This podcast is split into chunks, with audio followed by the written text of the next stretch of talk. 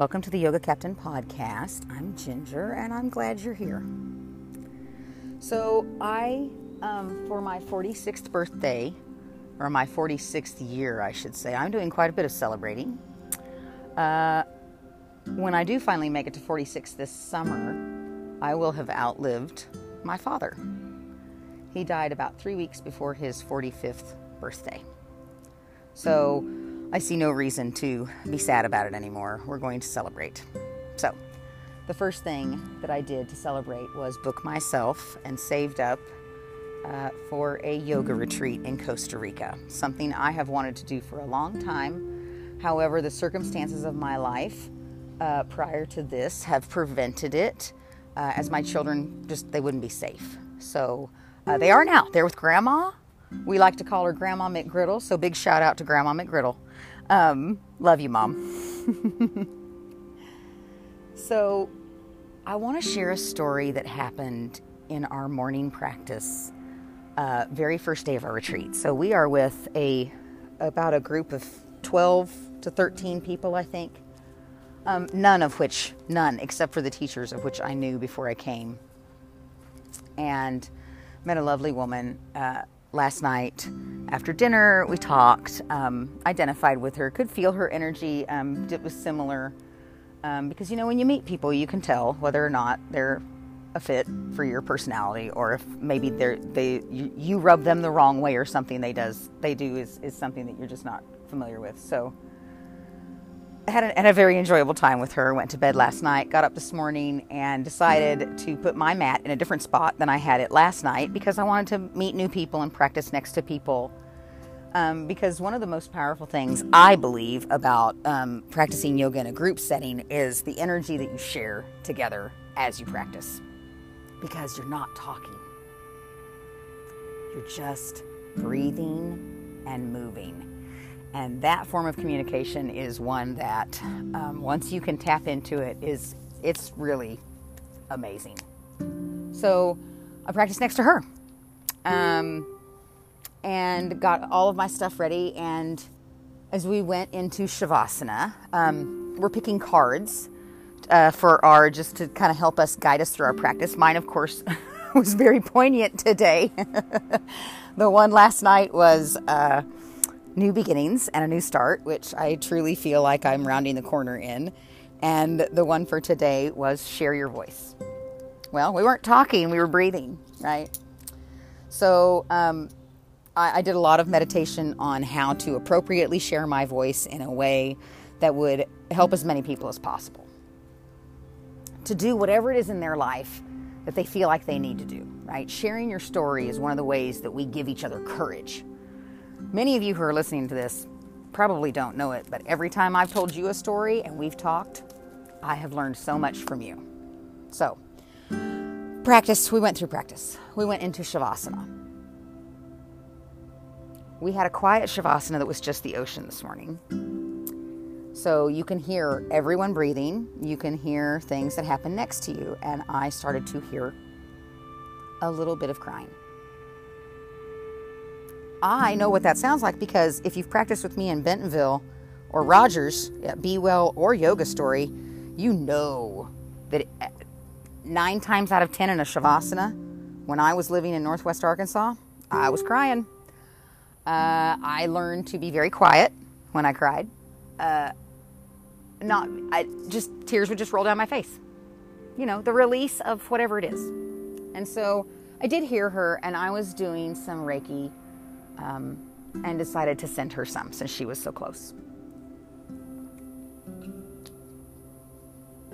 We got done with practice. Stood up, gave her a hug.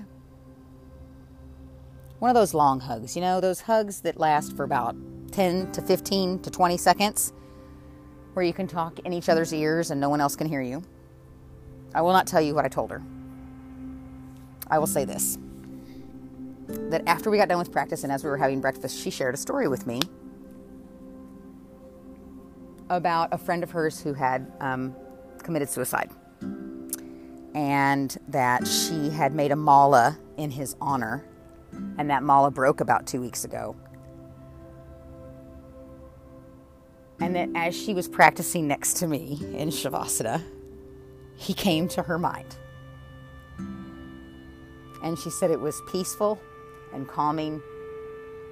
And that the funniest thing to her was is that they had called him, she owns a bar, they had called him the ginger bartender because of the color of his hair. Now, those of you who know me, I'm a little bit darker, maybe a little bit of redhead now. My both of my sons are redheads. So, it's a good family joke.